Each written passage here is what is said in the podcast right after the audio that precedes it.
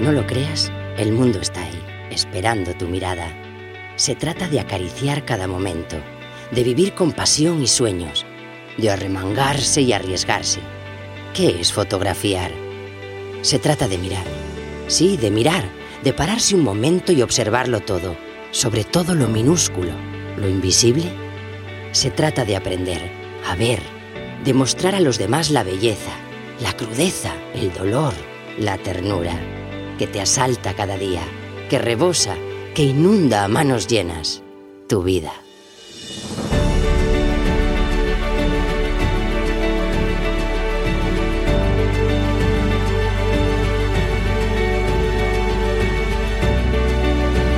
La Escuela de Fotografía, episodio 141.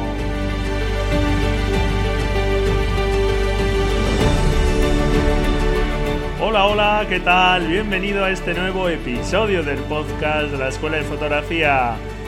¿Qué tal? ¿Cómo llevas la semana? No sé si tendrás puente o no, pero bueno, hoy en España es día festivo, un día donde nos acordamos de las personas que por desgracia ya no están con nosotros, aunque supongo que siempre las llevamos en el corazón independientemente del día en que nos encontremos un placer estar otra vez aquí contigo para hablar de fotografía y en este caso con una fotógrafa invitada con Desiree Delgado que además es una youtuber muy conocida, una persona que derrocha en su canal de YouTube pues su simpatía y su pasión por este medio, por la fotografía y por otras muchas cosas más, por todas las inquietudes que tiene.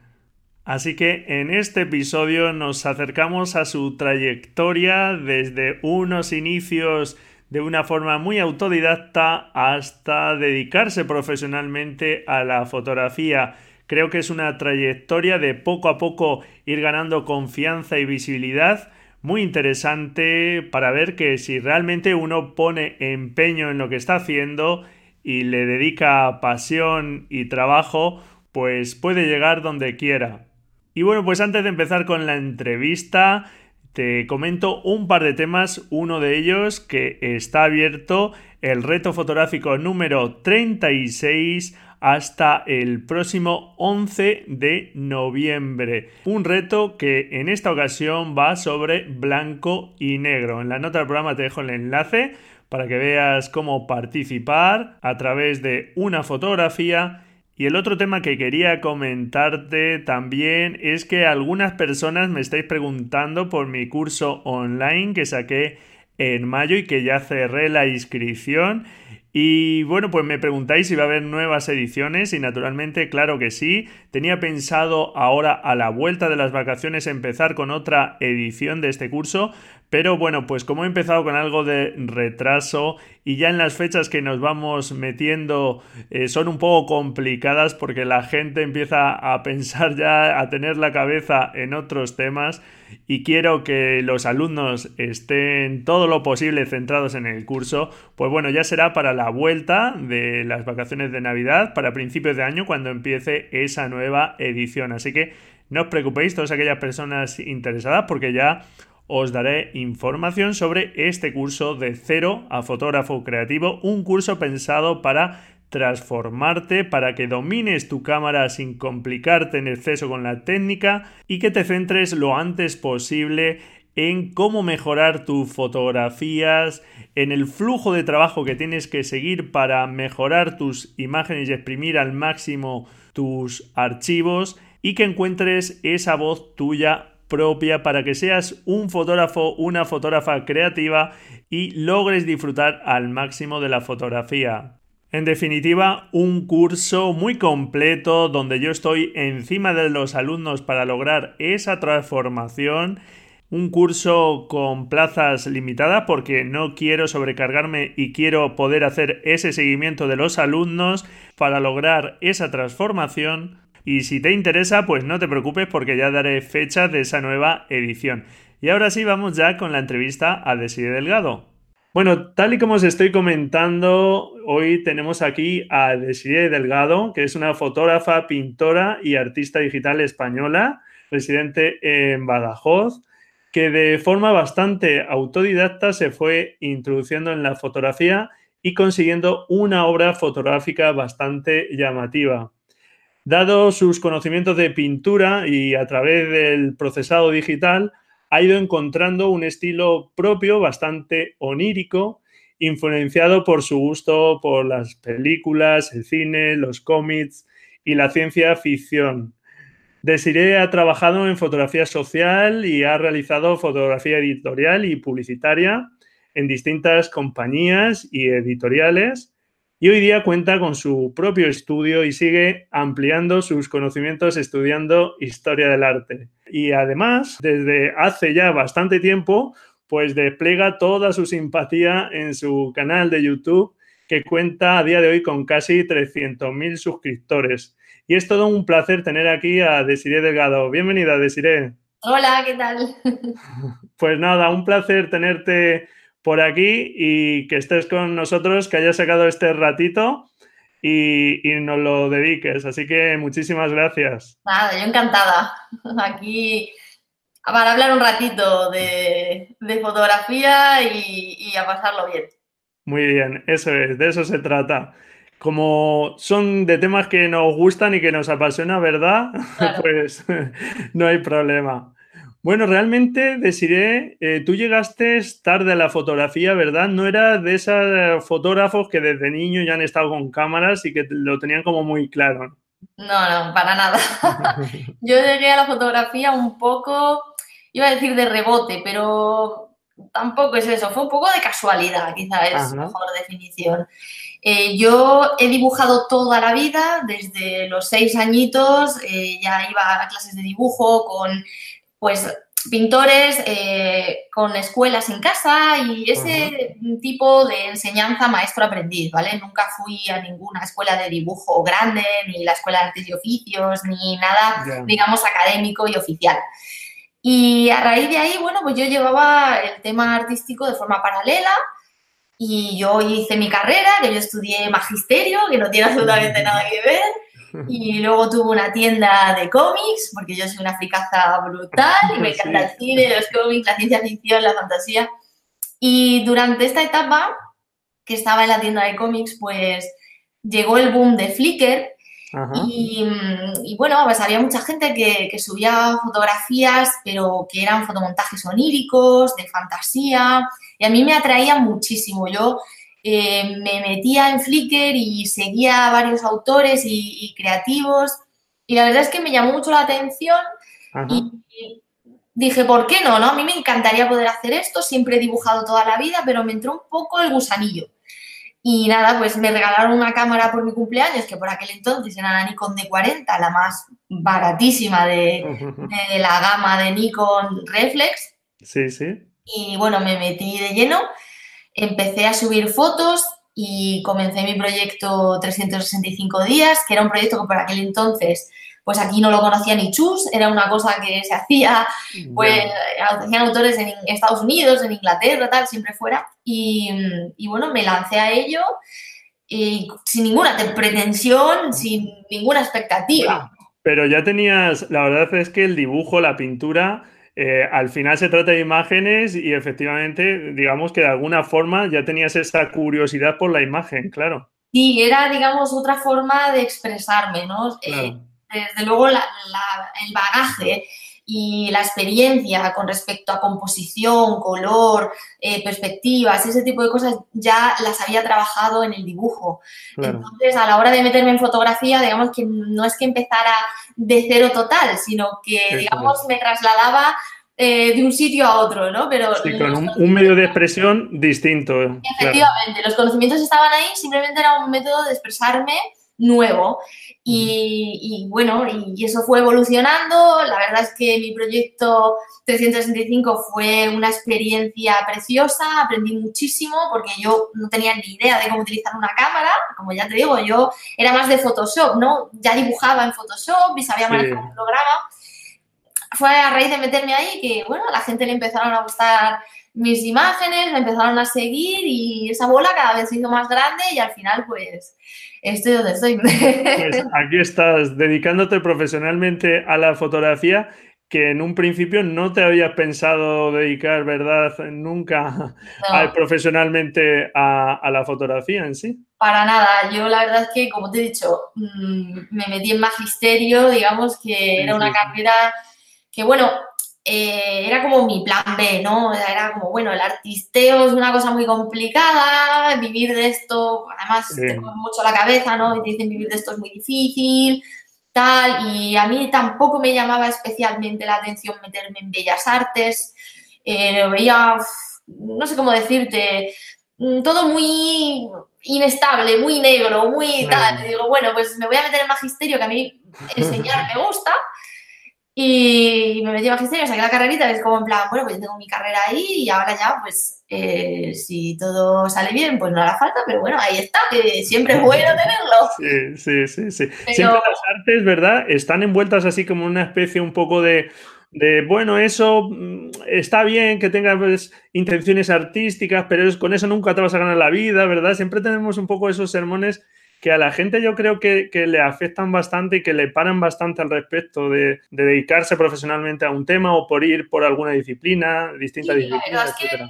Es, algo mm, bastante usual, ¿no? El, tipo de comentarios, pero no sin razón, o sea, realmente es difícil, claro. Es muy complicado, o sea, tienes que tener bueno, pues tener las ideas muy claras, tener sobre todo mucha paciencia, porque eh, es raro encontrar el artista que ha conseguido el éxito así de primeras, ¿no? Normalmente son casos como muy, muy particulares, muy contados, ¿no? Normalmente pues se tarda muchos años en conseguir una obra consistente. Entonces, yo no les quito razón y es más, yo siempre cuando eh, hay chavales que, me escriben y me preguntan y, me dicen que qué estudiar o qué pueden hacer o que han empezado a estudiar, pero también les gusta fotografía, yo siempre Siempre recomendaré estudiar, sea lo que sea, eh, sácate una carrera, estudia, tal. Y, luego, pues, eh, las otras cositas siempre... Si algo bueno tiene el tema del artisteo es que lo puedes llevar de forma paralela. Tanto si es dibujo como si es fotografía, como si es lo que sea, ¿no? Canto, danza, lo sé. Sí. Hay algunas cosas que tienen que estar un poco más eh, dedicadas a ellas 100%, como pues a lo mejor la música, o bueno, si quieres ser, no sé, compositor de... bandas sonoras, pues claro. necesitas más dedicación. depende de la ambición, digamos, que tengas de hasta dónde quieras llegar, naturalmente. Pero bueno, ahí tú, digamos que fíjate que si a ti, como has dicho, te sirvió de mucho de cara a, ser visible tu proyecto de 365 y, bueno, además, digamos que te hizo enfrentarte pues a la cámara, al medio, porque le tenías bastante respeto. Eh, realmente eh, es algo que aconsejas, entiendo, y digamos, cuéntanos un poco del proyecto y, y qué es la cosa más positiva que has obtenido y si también has obtenido alguna cosa negativa, dinos. Bueno, la verdad es que del 365 aprendí prácticamente todo, básicamente al trabajo diario, que creo que es fundamental, el trabajar la creatividad todos los días, el estar con tu cámara, aprender a manejarla. Yo la verdad es que lo hacía de forma natural porque me divertía, ¿no? Como lo hacía por puro amor y sin ninguna pretensión de mostrar nada de calidad o algo así, simplemente me divertía. Yo veía fotos y veía efectos y veía cosas que quería hacer y sencillamente probaba y las hacía.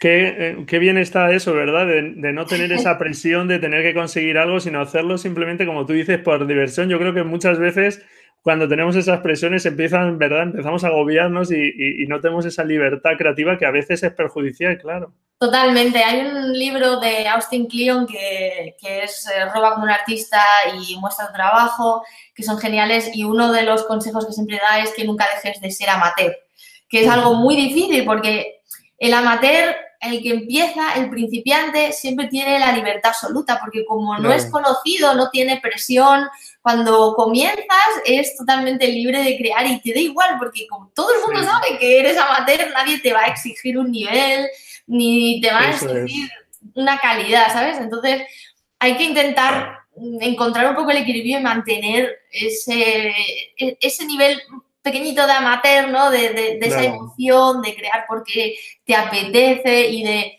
intentar liberarte de, la presión. ¿Sabes lo que pasa? Que yo creo que siempre vemos lo que no tenemos o siempre ambicionamos lo que no tenemos, porque a mí lo que muchas veces me llega de gente amateur es, claro, pero es que yo no tengo esos equipos, yo no tengo esas, acceso a esos modelos, etcétera cuando, como tú dices, tener esa libertad creativa ya es algo estupendo. O sea, que siempre parece que nos falta algo y lo que muchas veces tenemos que hacer es explotar lo que tenemos y no fijarnos en lo que no tenemos, claro. Sí, además es que cada etapa, yo pienso que cada etapa tiene sus ventajas y sus inconvenientes, ¿no? Cierto es que en la época amateur, yo cuando hice 365 días no tenía nada de equipo. Tenía la Nikon que te comentaba y un trípode me compré un mando porque yo me hacía autorretrato, entonces pues Eso me disparaba las fotos a mí misma, pero no tenía estudio, no tenía flashes, no tenía apenas atrezo, no tenía nada. Y me hacía fotos en la terraza de, de la casa de mi madre, cuando daba la sombra, cuando no daba ahí la solera, y usaba la pared blanca como fondo de estudio, y esos eran mis recursos, ¿no? Pero la ilusión podía más y las ganas de aprender podían más que toda esa necesidad de, equipo, ¿no? Y yo la verdad es que mm, disfruté muchísimo de ese proyecto y de la, de la frescura, sobre todo, de, aquel momento. Pues vamos, es como tú dices, esa frescura, esas ganas, sí que yo creo que, una persona que empieza debe tenerlas y tiene que aprovechar, pues eso, esa libertad que, comentábamos. Y tú te basaste en ese trabajo que dejamos por ahí el enlace, por ejemplo, a tu galería de FLIR, que ahí se puede ver el trabajo, pues lo basaste mucho, como dices, en el autorretrato. Y es una disciplina, la verdad es que bastante interesante, creo, porque muchas veces cuando no disponemos de estos modelos o cuando no tienes la soltura porque te da cosa de que no voy a saber decirlo a una persona, pues fotografiarnos a nosotros mismos eh, es, una opción que está ahí que, puede dar muy buenos resultados como, como te dio a ti, claro. Sí, eh, el, proyecto en sí de 365 por aquel entonces eh, se, se, hacía muchísimo de autorretrato. Era, digamos, que uno de los requisitos dentro de los proyectos que yo había visto a otros autores, ¿no? Pero cierto es que luego hay muchas versiones y hay gente que hace 365 de otro tipo de fotos o de paisajes o de lo que sea, ¿no? Pero sí, eh, el autorretrato eh, requería también un poco un viaje interior. Entonces, estar todo un año fotografiándote a ti mismo hace que te conozcas mejor, que, cómo posar sobre la cámara, qué tipo de eh, fotografías quieres hacer, porque al fin y al cabo el 365 era, digamos, un diario en el cual tú expresabas cómo estabas ese día. Y había mucha gente que me seguía también un poco por ese sentimiento guayer, ¿no? De, decir, ¿cómo estará de sí hoy? ¿Estará triste? ¿Estará alegre? ¿Tendrá ganas de hacer un fotomontaje eh, creativo o se hará una foto, un retrato sencillo? Pues ese tipo de cosas, ¿no? Entonces, al fin y al cabo acabas conectando con la gente y a mí me gustaba mucho eso del proyecto. Que la gente me escribía, ¿no? Y a, través de lo que yo expresaba, a través de mis fotos, pues la gente un poco pues, me conocía, me iba conociendo y eso creo que es algo que fue fundamental para crear comunidad, ¿no? Y que la gente, yo todavía conservo seguidores de aquel entonces, o sea, seguidores que llevan conmigo más de 10 años. Y yo creo que fue por, por eso, fue por, porque me conocieron en ese proyecto y, a raíz de ahí pues han ido continuando el camino conmigo. Claro, es muy interesante. Sí, sí, es muy bonito, entiendo que es muy bonito eh, seguir con esa gente en contacto. Yo animo siempre a publicar los trabajos para compartirlos con otras personas, que no se queden ahí en el cajón, encerrados en nuestro disco duro, nuestras creaciones y, y compartirlas.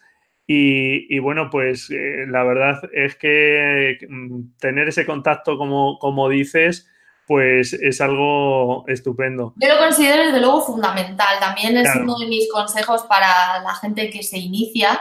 Eh, hay que hacerse de un pequeño colectivo, o sea, júntate con otras personas que hagan lo mismo o ten tu pequeño rincón, ¿no? De, de creativos y habla con la gente o métete en foros o métete, yo que sé, en proyectos o en fin, un poco de crea comunidad o métete en una comunidad creada y, participa, ¿no? Porque si te quedas con las fotos en el ordenador, al final pues no vas a hacer nada con ellas, ¿no? Lo suyo es enseñarlas. Yo, les digo las no fotos, ¿no? Porque que estén ahí, pues es como si no existiesen. Es verdad que el lado negativo es que nos exponemos a críticas muchas veces sin sentido, etcétera, pero bueno, a eso, tanto yo suelo decir que tanto para las muy buenas como las muy malas, si no tienen fundamento y tal, pues que, vale, que muy bien que diga la gente, pero que al final eh, nosotros tenemos que hacer la fotografía que nos guste y disfrutarla, porque y no basarnos en los me gusta y en este tipo de cosas que al final creo que tampoco conducen a nada. A ver, hay que tener en cuenta las críticas que a ver, de las personas a las que realmente hay que tener en cuenta. Claro, eso es. O sea, que, que alguien un completo desconocido que a lo mejor, yo que sé, ha visto tu foto y la valora y raja de ella porque sí, y luego resulta que sus fotos pues no tienen ningún tipo, ¿sabes?, de, de peso, porque vas a tener en cuenta una valoración de una persona que no es relevante, ¿no? Por decirlo así. Claro realmente creo que hay que tener en cuenta las opiniones de la gente que te importa, de la gente que te rodea, de la gente que te conoce y luego de profesionales del sector que sepas que tienen un trabajo de calidad y que pienses que hay que tener en cuenta su opinión, ¿no? Claro. Entonces, esas son las críticas que, hay que valorar y que hay que aceptar porque pues todo el mundo recibe críticas. También si te quieres meter en el mundo del arte y no recibir ninguna crítica, vas mal. Porque al fin y al cabo la fotografía es arte y es una cosa que hay que tener muy en cuenta, y yo por lo menos siempre tengo muy en cuenta, ¿no? La fotografía es arte, no es solo técnica, no es solo... No, no, claro. Claro, entonces esto hay mucha gente que, que no lo comprende o que le resulta un poco chocante y, bueno, pues eh, está ahí, ¿no? Y la gente puede valorarlo igual porque eh, cada obra de arte eh, es, es, tuya única y exclusivamente cuando la estás creando y en el momento en el que la expones ya es parte de todo aquel que la mira.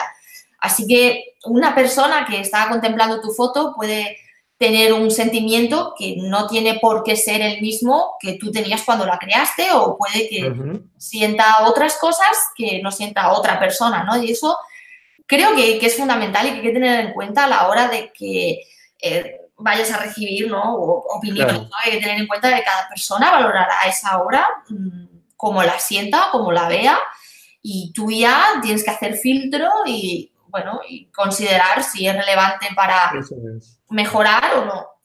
Eso es, si tiene alguna argumentación que creas que te aporta algo positivo, que tiene alguna razón, pues estupendo y si no, pues, pues nada, mm, seguir tu camino, eso es.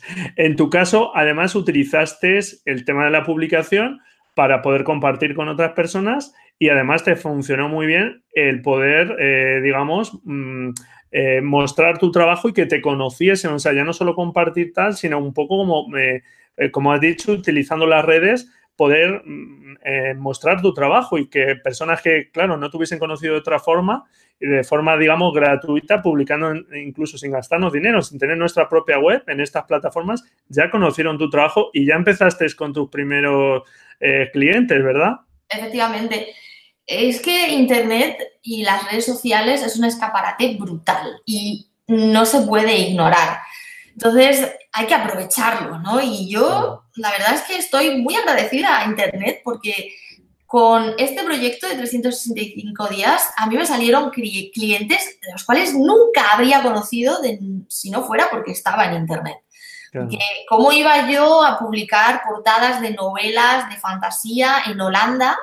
Sin estar en Holanda. O sea, es, todo eso es gracias a, Internet, ¿no? Portadas que me han salido, eh, pues eso, en otros países, en Estados Unidos, trabajos. O sea, uno de los primeros trabajos que eh, a mí me llegó fue para una, mm, para una empresa de zapatillas que querían hacer publicidad y me compraron una foto y estaban en Brasil. Entonces, ¿cómo habría yo podido llegar a esta gente si no es por las redes sociales, por Flickr, por Internet? O sea, toda esta gente llega porque te encuentra por la red y es fundamental aprovecharse de eso. Aunque luego eh, sea un poco arma de, doble filo y te pueda surgir algún problema, pero sin duda alguna a mí me compensa. Eso es. Sí, que al final por lo menos, digamos, que ya que nos esforzamos en tomar esas fotos, pues al final, como decíamos, eh, que nos esforcemos también en, compartir, porque ese feedback, esa eh, exposición de nuestro trabajo al final, eh, te puede traer, como dices, alguna cosa negativa, pero yo creo que, como tú dices, todo lo positivo que te puede traer supera con creces el resto de cosas. o sea que, que, estupendo. bueno, hablábamos antes del proyecto 365. Eh, realmente completar un proyecto de ese tipo, pues requiere, como dice, de mucha implicación y de mucho esfuerzo eh, creativo. ¿Y qué consejo nos darías para cuando faltan esos momentos creativos? Eh, ¿Qué utilizaste, qué recursos echaste mano tú para cuando faltaba esa inspiración? Pues bueno, en aquel entonces, ten en cuenta que yo hice este proyecto hace 10 años. Hace ya mucho tiempo. Ahora han cambiado tu fuente de inspiración, seguro, etcétera. Totalmente, han cambiado mis métodos y mi, vamos, eh, mis formas de trabajar no tienen nada que ver. Por aquel entonces, como tenía esa frescura del amateur, la verdad es que las ganas de crear y de utilizar la cámara, mm, vamos, eran mucho más poderosas que cualquier tipo de bloqueo. Entonces siempre tenía cosas que hacer. La verdad es que, aunque tuve un retraso de un mes en, el, proyecto, aunque al final lo acabé a tiempo, pero sí es cierto que fui arrastrando un mes de, retraso en el proyecto y fue a raíz de, bueno, de ponerme las pilas al final y de decir, venga, lo voy a acabar y lo conseguí, pero... Los bloqueos están ahí, hay que lidiar con ellos, no pasa nada porque de vez en cuando pues eh, no tengamos ganas de fotografiar. En mi caso, bueno, eh, el año pasado intenté volver a hacer un 365 y me fue totalmente imposible, sobre todo por el hecho de mantener el nivel que yo quería, porque claro, como te digo, al principio, cuando subes este tipo de, fotografías, pues te da igual, ¿no? O sea, cuando, cuando eres novato, pues te da igual, lo subes y ya está, ¿no? Pero ya en este momento ya sí quería mantener un nivel, quería eh, trabajar cada imagen y me resultó prácticamente imposible compaginarlo con, mi trabajo, ¿no? O sea, porque al fin y al cabo eh, tengo que ganarme el pan por un lado, ¿no? Y luego hacer este proyecto y bueno, resultó totalmente incompatible para mí ahora. No descarto nunca el volver a hacerlo en algún momento, quién sabe, cuando las circunstancias de la vida pues mm, sean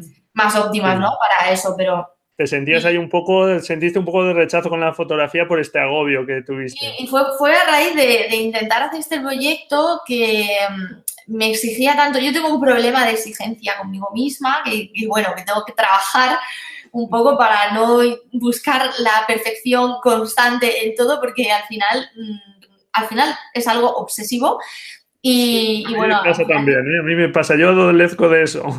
y no digo pues que produzca sea perfecto, pero adolezco de ese mal.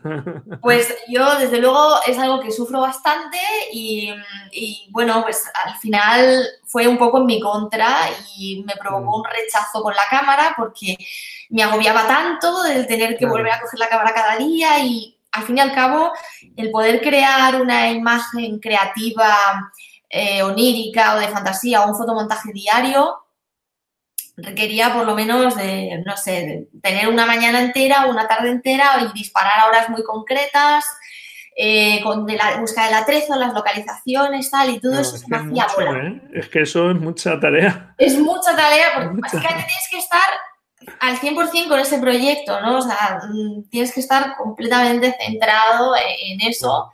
Y, y yo por aquel entonces o sea, el año pasado, desde luego, no, no estaba yo en el momento de, poder realizarlo porque cuando tienes muchas cosas a la vez, yo me sentía que hacía malabares y, al final siempre alguna bola se te acaba cayendo y en ese aspecto pues fue el, proyecto. Entonces, pero ya te digo, no, no hay que agobiarse, no pasa nada, eh, pues, lo dejas.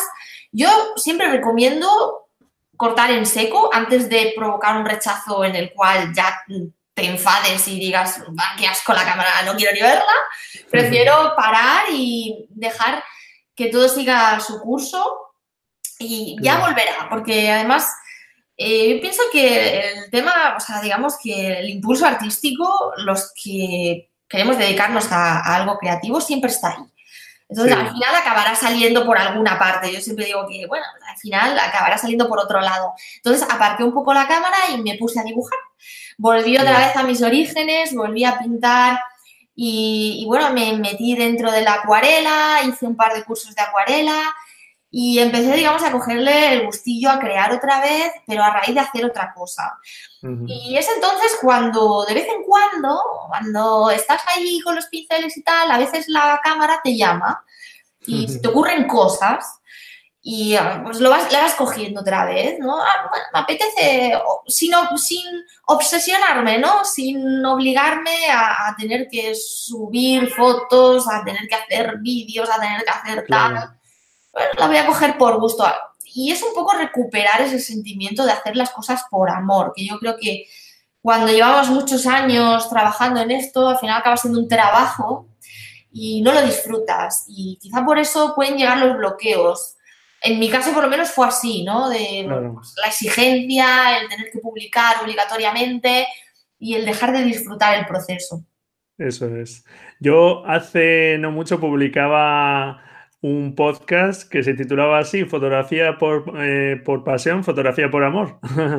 Porque como tú dices, yo creo que es verdad que en esa creatividad, en esa inspiración que nos gustaría siempre tener, pues tener pasión es algo fundamental y cuando vemos que es mm, eh, por, por la causa que sea, pues no la tenemos, pues no pasa nada como tú dices, yo creo que, que es una muy buena recomendación eh, apearse un poco, calmarnos, como no tenemos esa presión tampoco de ser, vivir quizá de la fotografía, de tener que estar haciendo esas creaciones, pues tranquilamente eso, cuando nos apetezca otra vez, y pues emprender. Y además tú eres una persona que se nutre mucho fuera de la fotografía, ¿verdad? Sí, totalmente. Es más, eh, me obligo un poco a que, digamos, mis influencias salgan fuera de la fotografía. Prefiero llenarme a través de películas, a través de cómics, a través de libros y, por supuesto, a través de las obras pictóricas que hay desde el inicio de los tiempos. Y ahora mucho más que estoy en historia del arte, ¿no? Y siempre intento partir de, cosas externas a la fotografía para que, digamos, mm, mis fotos sean luego mucho más puras y, y más yo, porque al principio, cuando te metes en fotografía, cierto es, y, esto quiero dejarlo claro, que hay que ver muchas, muchas fotos para poder aprender fotografía. Tienes que ver muchas, pero muchísimas fotos, porque el ojo hay que entrenarlo. Sí, sí, sin duda. Luego, con, los años, ten en cuenta que yo llevo 10 años y con la cámara, entonces ya intento no mm, ver tantas fotos. O no saturarte, ¿no? De... No saturarme con tantas fotos y sí mirar por otros lados y pensar en posibles adaptaciones o cómo expresaría yo esto en foto y que mis influencias salgan de, otras partes. Obviamente no, no dejo de ver fotos porque, bueno, ahí está Instagram. ¿Cómo no? Si eso sí, a día de hoy es casi imposible, ¿no? Ver fotos. Claro, claro, es prácticamente imposible evitar ver fotos, ¿no? Pero, pero bueno, intento, digamos, no meterme tan de lleno y sobre todo no centrarme en un solo artista o en un solo fotógrafo, sino mirar mucho de todas partes. Y cierto es que me gusta más ver libros eh, de arte, o sea, libros artísticos, del arte de, de cómo se hace esta película, o libros de fotografía también, más que mm, seguir a fotógrafos. Yo la verdad es que seguir a, a fotógrafos concretos, Instagram, básicamente, y ya está. Muy bien. O sea que sí, digamos que, bueno, hay que, encontrar un poco el equilibrio, ¿no? Para, sobre todo para no viciarte, para no viciar la vista y, no, porque al final acabas a veces copiando sin querer o acabas, eh, cuando tienes unas referencias muy concretas y solo te fijas en un mismo artista, al final pues acabas un poco envenenándote y, no está bien, ¿no? Es mejor coger de muchos y hacer de tu coctelera mental. Claro, no, no, es cierto.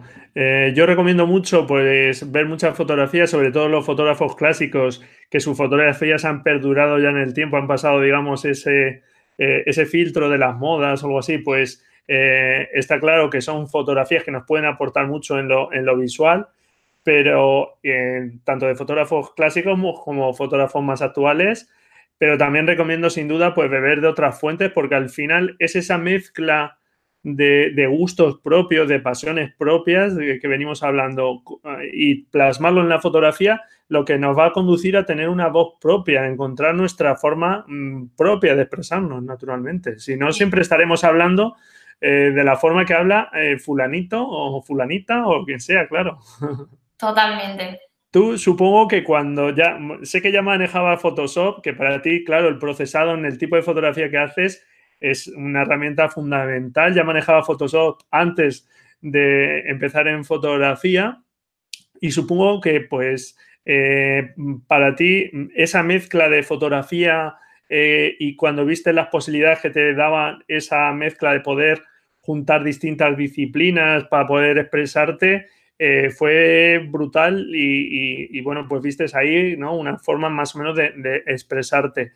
Pero realmente Photoshop es un monstruo a día de hoy para, para, quien quiera empezar por ahí. No sé si, ¿qué consejo darías para una persona que no haya un fotógrafo? Vamos a centrarnos en fotógrafos.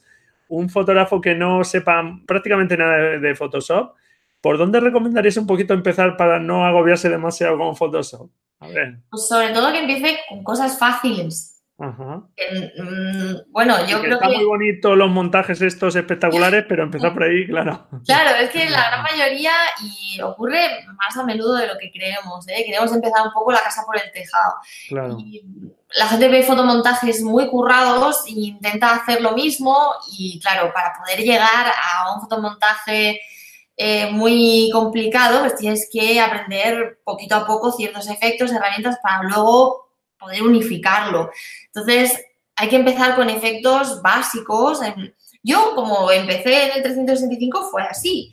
yo cada fotillo iba incluyendo una cosa, en plan, pues hoy quiero Mm, ser un vampiro. Y entonces, pues me ponía a buscar por internet, en plan, a ver cómo me pongo los colmillos, o cómo me cambio el color de los ojos, o cómo me pongo pálida.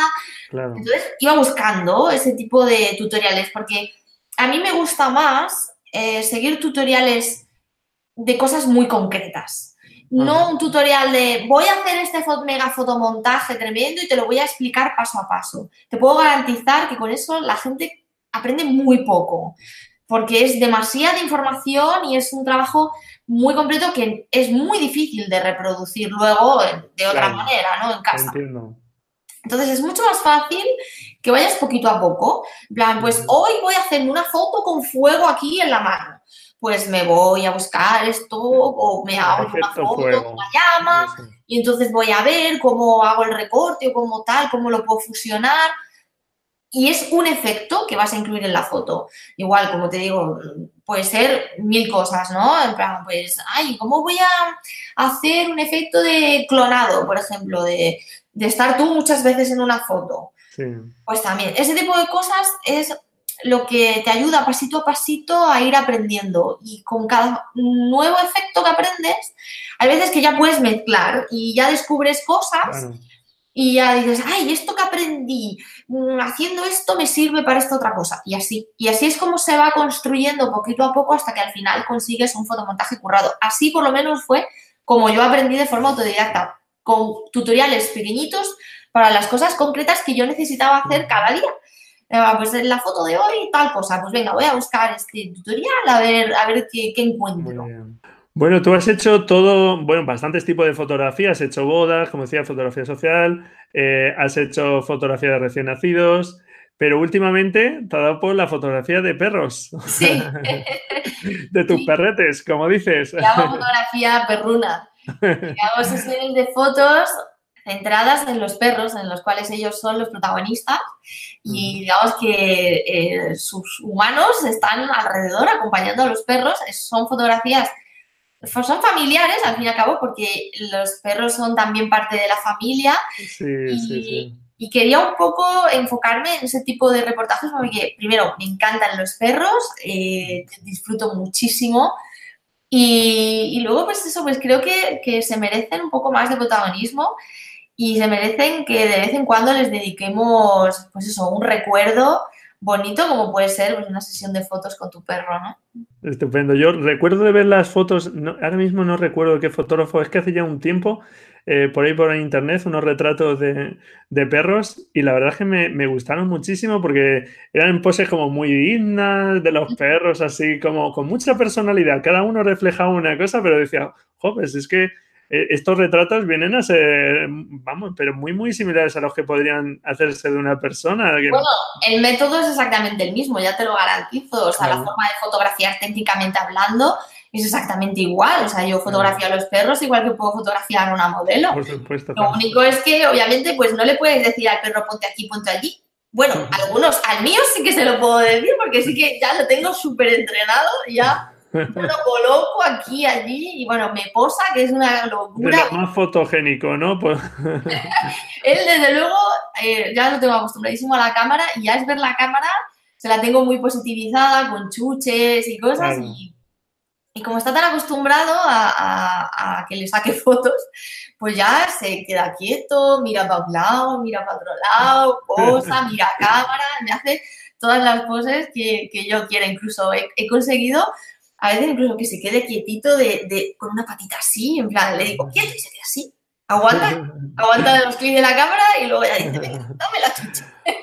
ahora solo falta que, tu perro enseñe ya de, un curso al resto de perros para sí, después es. Desde luego. No tan experto.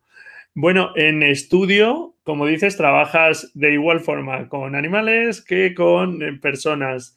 ¿Y qué te gusta más? ¿Trabajar con luz artificial, con luz natural cuando puedes? ¿Qué tipo de modificador utilizan más habitualmente?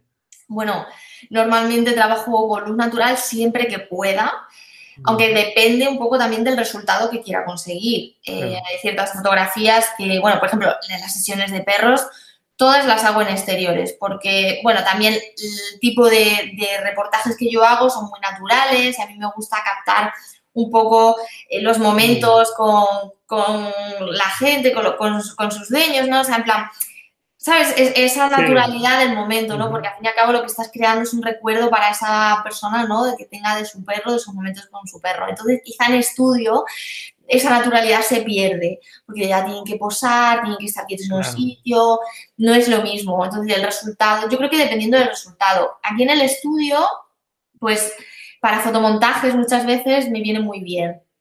Eh, pues suelo utilizar un fondo gris que sea neutral y a mí me encanta utilizar el octogonal eh, gigante. Hay veces que, bueno, yo creo que el 90% de las fotos que hago en estudio las hago con el octogonal porque es que me fascina la luz que da. La luz suave, buscas esa luz suave. Me encanta, me encanta la luz suave de retrato porque como yo no soy tan pictórica luego a la hora de procesar, me gusta que parezca un cuadro después, entonces me gusta esa luz que parece suave de una ventana o de un lateral, ¿no? A mí me encanta ese efecto y es normalmente lo que suelo buscar. Pero mm, eso no quiere decir que pueda utilizar los flashes para otra cosa, dependiendo un poco de tipo de resultado que, esté buscando. Hoy día, eh, naturalmente, pues atiendes los encargos profesionales que te llegan, lo compaginas con tus propias creaciones. Eh, ¿Cómo de duro es llegar a compaginar eh, tu propia visión como fotógrafa con los requisitos de los clientes o lo que te están pidiendo? Pues es complicado en ocasiones porque siempre intentamos eh, conseguir un poco lo, que a nosotros nos apetezca hacer, pero no siempre llegan ese tipo de encargos, ¿no? Pues sencillamente yo me los tomo como encargos y ya está, no pasa nada.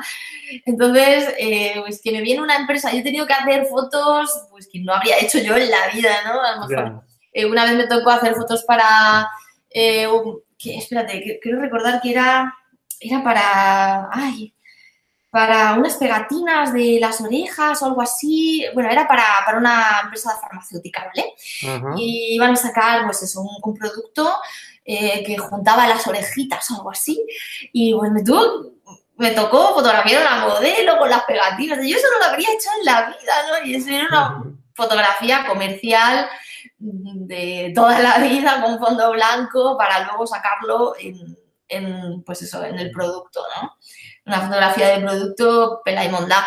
Y pues nada, pues la haces y hasta ahí sí que, por ejemplo, yo no tenía pues, prácticamente ningún tipo de, posibilidad creativa, ¿no? Porque era lo que hay, es para vender y nada, hay que tomárselo pues como es, ¿no? Es un encargo que luego ya el cliente sí que te pide tu opinión y puedes aportar y obviamente no recomiendo no aceptar encargos que odies o que no te guste nada. Eh, o sea, Simplemente haz lo que te apetezca o lo que tengas oportunidad. Claro, y quien, por ejemplo, ya se acerca a ti, ya sabe el tipo de fotografía que haces. Tampoco se van a acercar a ti buscando. Lo normal es que no busquen un tipo de fotografía muy distinto, claro. Claro, o sea, te digo, este caso de, la fotografía eh, comercial que hice fue un caso pues un poco excepcional, ¿no? O sea, que de repente me, me vinieran con este tipo de fotos que yo no he hecho nunca y yo digo, bueno, pues si yo esto no lo tengo en mi web, ni lo tengo en, ningún lado, ¿cómo es posible que me llegue este tipo de trabajos? Pero llegan, a veces llegan porque la gente pues te encuentra y puedes fotografar, bueno, pues a ver, a ver qué hace. Entonces, eh, pero sí, yo la verdad es que recomiendo también en este caso que siempre se muestre el trabajo que quieras hacer. Claro. Y es un poco como recomendación de marketing personal que, bueno, que, muestres el tipo de trabajos que quieres hacer. O sea, si no quieres hacer...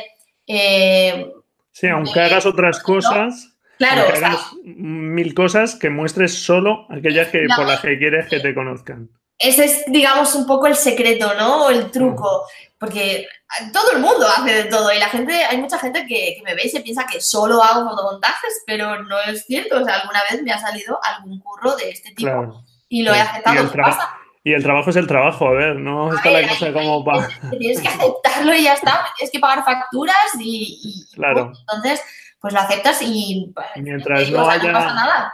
Eso es, mientras no tengas un exceso de trabajo de otro tipo que a lo mejor te guste más y tengas hueco para esos trabajos, pues ya está, claro, es que a ver. Claro, hay que encontrar también el equilibrio, ¿no? Acepta curros que, que necesites o que puedas hacer y luego con el resto, ¿no? De lo que realmente quieres promocionar y que quieres mostrar.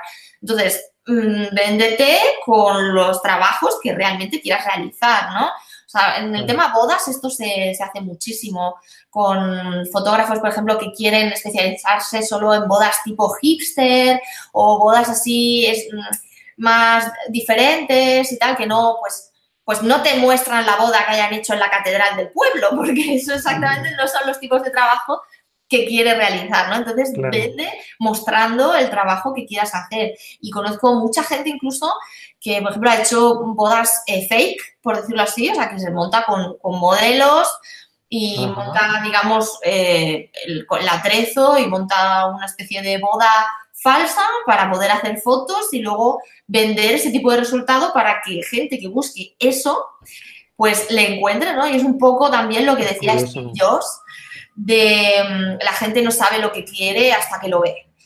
Y, es 100% eh, real. O sea, tienes que mostrar lo que, lo que quieres hacer y la gente que quiera eso, pues te encontrará. es, es sencillo. Es curioso, sí, sí. Sí, es como si tú ahora solo quisieses ser conocida por la fotografía de perros, pues solo mostrarías eso para que eh, pues Desi sea la fotógrafa de perros oficial. Efectivamente. Muy bien, pues un estupendo consejo. Y bueno, no sé si tendría, porque realmente tú has ido creando eh, tu negocio eh, un poco sin pretensión, porque empezaste eso, sin esa pretensión eh, profesional al principio en la fotografía.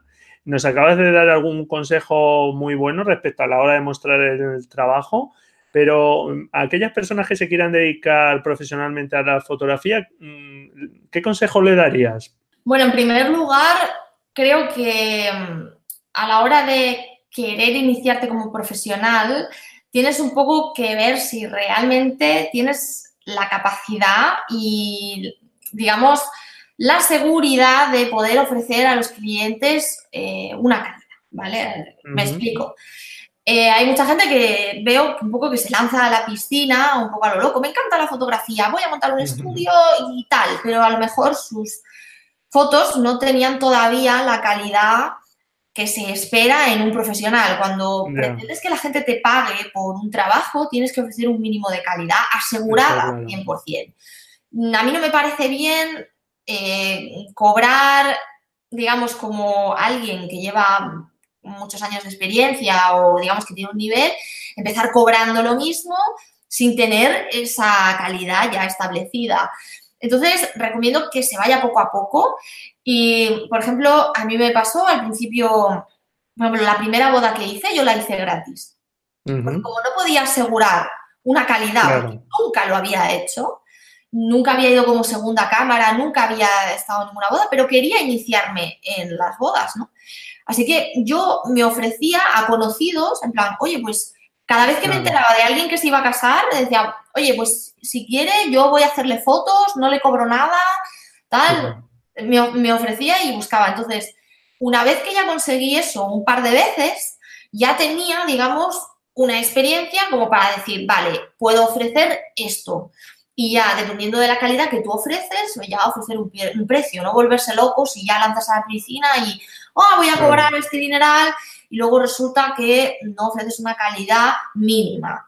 Entonces, mi consejo es que empiecen poco a poco, que tengan, digamos, una experiencia y un portfolio consistente, que tú puedas decir, vale, por este dinero puedo ofrecer esto. Y sabes que va a salir 100%, o sea, sabes que puedes asegurarlo, aun llueva, nieve, te salga, tengas el día chungo, porque claro, como profesional tienes que asegurar un trabajo, ¿no? Entonces, eso mm, requiere de experiencia, tiempo y no hay que, de verdad, no se te tienen que caer los anillos por empezar sin cobrar nada.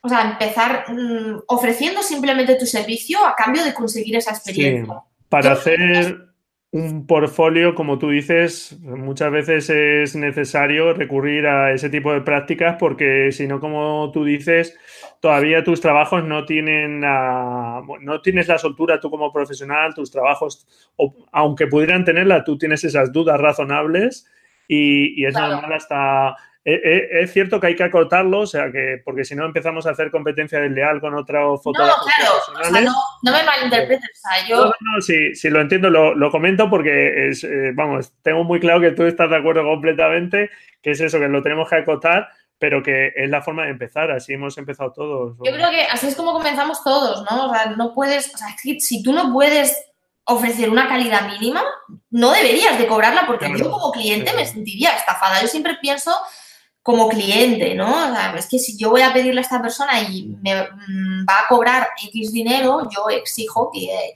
tenga una calidad, ¿no? Entonces, si no tienes esa calidad mínima, yo considero que no se debería de estafar, yo lo consideraría casi estafar al cliente. Sí, de cierta forma lo es, sí. Para, para, para mí, desde luego, entonces prefiero eh, hacer algunos trabajos de forma gratuita y el cliente saliendo en todo momento, pues mira, yo voy a hacer esto así, no te puedo garantizar un resultado porque es la primera vez que lo voy a hacer, así es como yo me ofrecí, te lo juro, ¿eh? Así es como yo me ofrecí a las bodas y los primeros bebés también que fotografié lo hice exactamente igual. O sea, mm, ofrecí mis servicios en plan, fotos de recién nacidos. Yo a las madres que, que querían lanzarse a la aventura digo, mira, mm, yo no te puedo garantizar un resultado porque es la primera vez que voy a hacer esto. Entonces, si te quieres lanzar a la aventura, pues mira, que sale bien, te llevas una foto de gratis. Y ahí ya es consideración del cliente decir, pues me arriesgo o no me arriesgo a, esto, ¿no? Entonces, está ahí. Obviamente, si tienes la oportunidad, que también te digo, si tienes la oportunidad de trabajar como segundo cámara o si tienes la oportunidad de que alguien te enseñe o si tienes la oportunidad, mm, pues eso, de trabajar en un estudio o de tener una experiencia sin necesidad de pasar por eso, oye, mejor que mejor. Yo en mi caso no la tenía, yo no tenía nadie de bodas que quisiera cogerme como segundo cámara y, la verdad es que, pues eso, de bebés sí que eh, tuve una amiga que sí que, Marina Gondra, que, que es fotógrafa de bebés de Bilbao y sí que me dio muchas, muchos consejos, muchas pautas para poder yo realizar este tipo de fotografía de bebés y digamos que no partía de cero patatero, pero en fin, es, ese tipo de, cosas, ¿no? Si tienes la oportunidad de que alguien te enseñe, oye, o si puedes dar, eh, puedes hacer un workshop. En este caso, por ejemplo, eh, esta amiga mía Marina, pues da one to one y te enseña desde cero, ¿no? Hacer este tipo de reportajes. Oye, pues si te lo puedes pagar, te lo puedes permitir y te haces este reportaje, pues mira, mejor que mejor.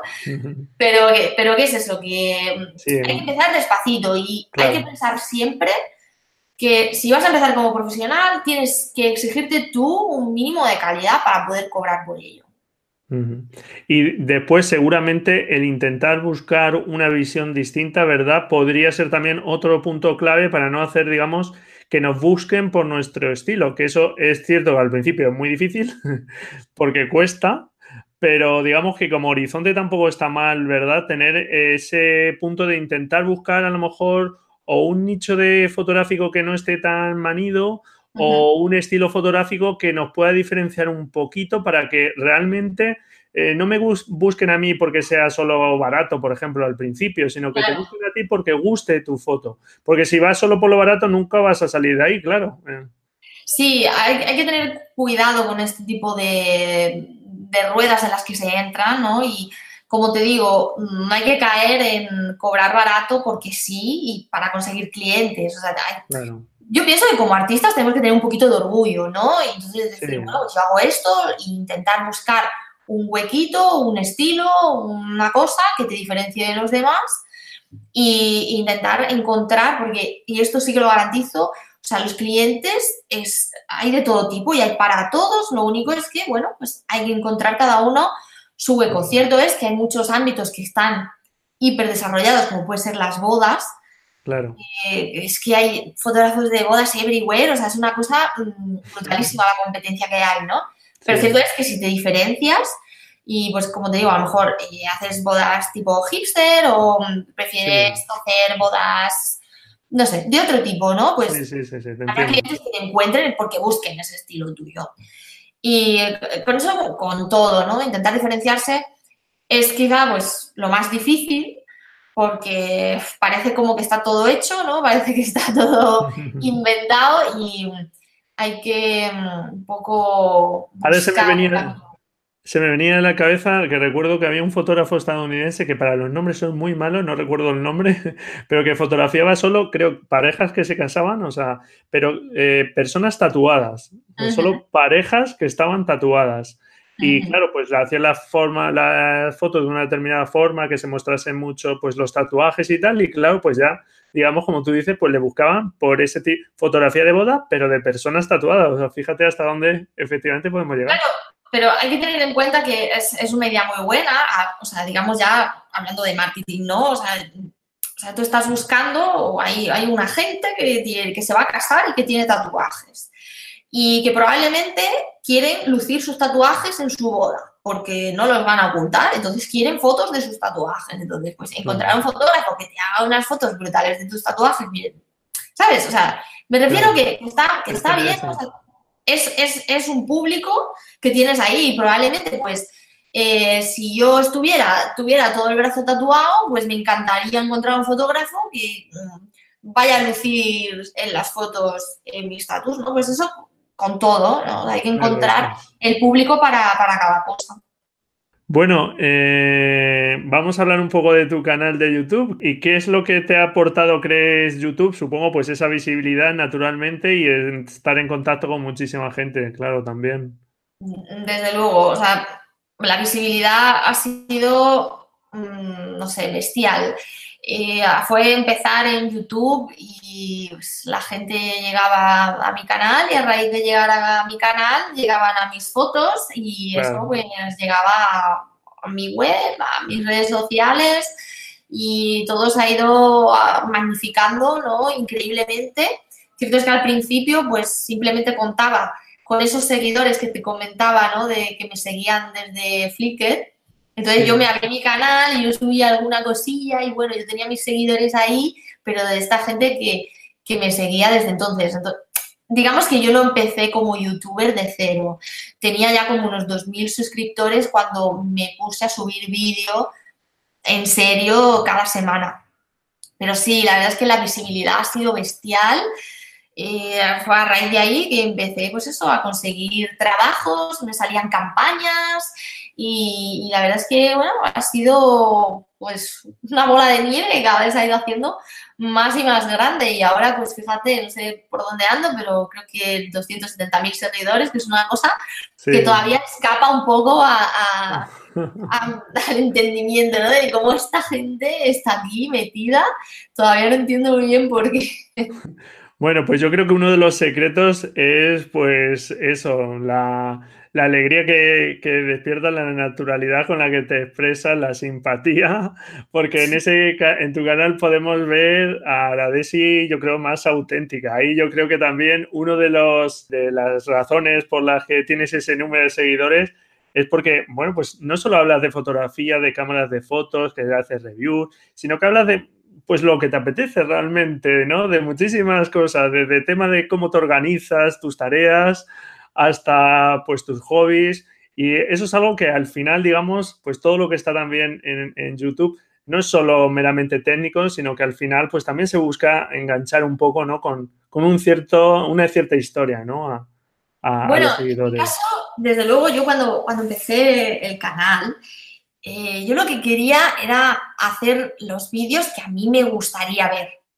Porque cuando empecé a subir vídeos, yo buscaba otros canales de fotografía y la gran mayoría de las veces encontraba vídeos de 20, 30 minutos contando cosas muy técnicas que parecían clase clases, o sea, parecían como de, universidad o parecían una cosa así, que es como, no, quiero que me expliques esto mucho más fácil, quiero que me lo expliques en 5 o 10 minutos y que te dejes de tanto embrollo porque no me interesa esta masterclass que me estás contando en un vídeo, ¿no? Para, para, ir a masterclass, pues ya iré yo a una academia o ir, no sé, pero es un vídeo de YouTube, ¿no? Entonces, yo sentía que, había como que diferenciar, ¿no? Los vídeos de YouTube eh, es un contenido que se consume rápido, que buscas la información. Además hay que entender que YouTube es el segundo mayor buscador después de Google. Entonces, tienes que entender que la gente, bueno, pues llega a ti de otra manera y que el contenido es diferente y no es tan académico. La gente busca a alguien natural detrás de la pantalla, alguien que, no sé, creo que con, el que podrías charlar, ¿no? Supongo que en mi caso yo buscaba salir de lo tradicional y salir de esa técnica o obsesión por la técnica de explicarlo todo como si estuviera pues en un libro, ¿no? De, una carrera o algo así. Sí, sí, y explicar las cositas de forma normal. Yo, desde luego, siempre lo, todos los vídeos los explico un poco como si se lo explicara a alguien mientras me tomo un café. Y quizá es un poco lo que, lo que necesitaba por aquel entonces. Y creo que, bueno, pues funcionó, supongo.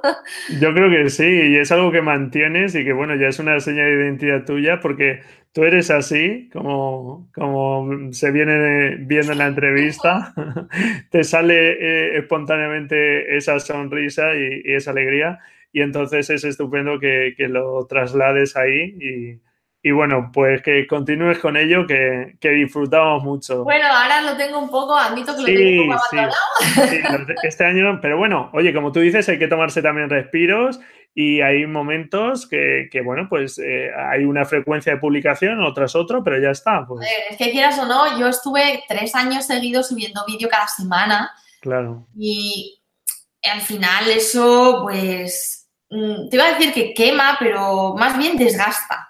Y considero que tenemos para poder, bueno, esto, es una frase que yo digo mucho, de para poder parir algo tienes un poco como que gestarlo, ¿no? Tienes que llenarte primero de cosas para luego poder contarlas. Entonces, tres años contando un montón de cosas, al final te quedas vacía y tienes un poco que volver a llenarte para volver a contar cosas. Así que, claro, no se puede estar constantemente eh, dando, dando, dando y, no llenándome y recibiendo. Entonces, bueno, pues he tenido una temporada un poco más parada porque, quieras o no, pues eh, fue un trabajazo brutal y la verdad es que para mí fue agotador todos esos vídeos semanales, pero bueno, mi intención siempre es volver al canal, intentar recuperar cierta asiduidad semanal, pero bueno, estoy en ello. Muy bien, tranquila, tranquila, con, total calma. Para mí fue un placer incluir eh, tu canal de YouTube en ese listado de los mejores canales, precisamente porque me parece uno de esos canales frescos de los que venimos hablando eh, de fotografía que no solo se centran pues en el lado más técnico y tal, sino que bueno, pues es un canal que engancha y ahí en las notas del programa naturalmente dejamos el enlace para que no lo conozca, que, se dé una vuelta por él, que seguro que va a pasar un buen momento. Muy bien, bueno, no te quiero cansar más, que ya llevamos un buen rato. Ya para terminar, eh, ¿alguna recomendación de algunos libros que nos recomiendes? Libros que recomiende. Bueno. ¿De fotografía o no de fotografía necesariamente? Para inspirarnos, no sé. Mm, mira, tengo aquí uno que yo lo, tengo por aquí cerca normalmente, que es, esto lo considero bastante importante, que es Los Fundamentos de la Fotografía de José María Mellado. Este mm, es un libro muy, muy completo, muy tenso. Pero bueno, Los Fundamentos de la Fotografía lo considero bastante a tener en cuenta, tenerlo siempre cerca. Y yo el, libro que siempre recomiendo, siempre, siempre, y es, digamos, el primero de la lista que no es de fotografía, que es eh, Roba como un artista de Austin Kleon, que lo he nombrado antes, y el segundo libro, que es Muestra tu trabajo, Show Your Work, que son dos libros geniales eh, que te explican un poco la base. Digamos que es, un libro que yo hubiera agradecido tener hace 10, eh, 15 años y, haber empezado con, digamos, los pensamientos y con las ideas que se plasman en ese libro, porque la verdad es que es reconfortante, digamos, leer eh, cómo tomarte la vida como artista, ¿no? Y cómo aprender a desarrollarte, aprender a mostrar tu trabajo sin, digamos, morir en el intento y, un poco no sentirte solo, ¿no? Porque yo cuando me leí estos dos libros, que fue un poco ya después de haber tenido experiencia laboral y, ¿no? De haberme metido ya en este tema, pues fue como decir, mientras iba leyendo, era como, es que esto es verdad, es que esto es así, es que tal. ¿Sabe, lo que pasa, eh, Desi? Que yo creo que si, de todas formas, aunque nos avisen eso, o sea, aunque lo, si lo hubiesen leído antes, a lo mejor no le hubiese dado la importancia, seguramente que después decía, pues es que es verdad, esto me ha pasado. Puede ser, puede ser. A ver, esto ya cada uno, pero, pero sí, que da, da muchas facilidades a la hora de de entender el, cómo, sobre todo, a mí lo que más me gusta es el cómo tomarte las cosas, ¿no? Como artista, ¿no? Claro. El cómo saber eh, llevar las críticas, el cómo mostrar el trabajo, cómo darte a conocer, cómo coger de todos, que se llama roba como un artista, ¿no? Que es como coger de todos y de ninguno y, de, cómo desarrollarte, ¿no? Como persona, como artista. Muy bien, pues bueno, no sé si quieres añadir algo más porque como te digo, ya llevamos un buen rato. No sé si quieres. yo la verdad es que encantada de, haber estado aquí, de haber eh, colaborado en tu podcast y nada, espero que para tus oyentes pues haya sido entretenido y espero que lo hayan disfrutado igual que nosotros. Muy bien, seguro que sí, seguro que sí. Bueno, pues sin duda ahí dejamos en la nota del programa tu web de eh, también la dirección a tu canal de YouTube y también a tu galería de Flickr para ver ese proyecto 365. Sí, porque yo el, proyecto lo sigo manteniendo en Flickr, ¿eh? que hay mucha gente que incluso me dice, pero Desi, ¿cómo, ¿cómo sigues teniendo esto en Flickr? Porque claro, hay fotos que pues, pues que son muy malas, Entonces, ten en cuenta que yo empecé hace 10 años y pues pero... son malísimas, ¿no? Pero bueno, yo, a mí me gusta dejarlo ahí y que la pues gente lo vea para que puedan un poco conocer el, desarrollo, ¿no? Y de cómo se va aprendiendo poco a poco. Muy bien, pues me parece algo estupendo. Yo cuando miro mis fotografías antiguas, pues también hay algunas de echarte a llorar, pero estoy muy orgulloso de ellas porque ese aprendizaje es el que me fue dando la oportunidad de ir aprendiendo y de seguir avanzando, como tú dices. Lo que pasa es que hay gente que, bueno, luego pues a lo mejor le avergüenza este tipo de cosas, pero que tengas esa naturalidad y esa tranquilidad de tenerlo ahí. También yo creo que sirve, como dices, de ejemplo para que otras personas veamos que, pues que esa progresión eh, la tiene que, hacer todo, el mundo, todo el mundo, todo el mundo. Muy bien, pues muchísimas gracias. Eh, Desiree por haber estado con nosotros y por todo el tiempo y los consejos que nos has ido dando. Encantada de haber estado aquí. Bueno, pues un abrazo muy fuerte y nada, pues hasta otra. Venga, nos vemos. Adiós, hasta luego. Y bueno, pues hasta aquí esta entrevista. Espero que te haya gustado estos consejos que nos ha ido dando Desiree Delgado. Eh, fíjate como una persona que incluso tenía mucho miedo a la cámara, poco a poco se va enfrentando a esos miedos a través, en su caso, de ese proyecto 365 y cómo se va apoyando en la publicación de sus fotografías y en plataformas incluso gratuitas para ir mostrando su trabajo, ir ganando visibilidad y esos clientes. Así que bueno, pues espero que te haya gustado la entrevista, que hayas sacado cosas interesantes. No dejes de echar un vistazo a su web y a su canal de YouTube, te lo dejo en las notas del programa. Y bueno, pues por mi parte encantado si me dejas tu valoración y tu reseña en iTunes, tus comentarios y tu me gusta en iVoox. Muchísimas gracias por estar ahí al otro lado. Felices fotografías y nos escuchamos la próxima semana, si tú quieres, claro. Adiós.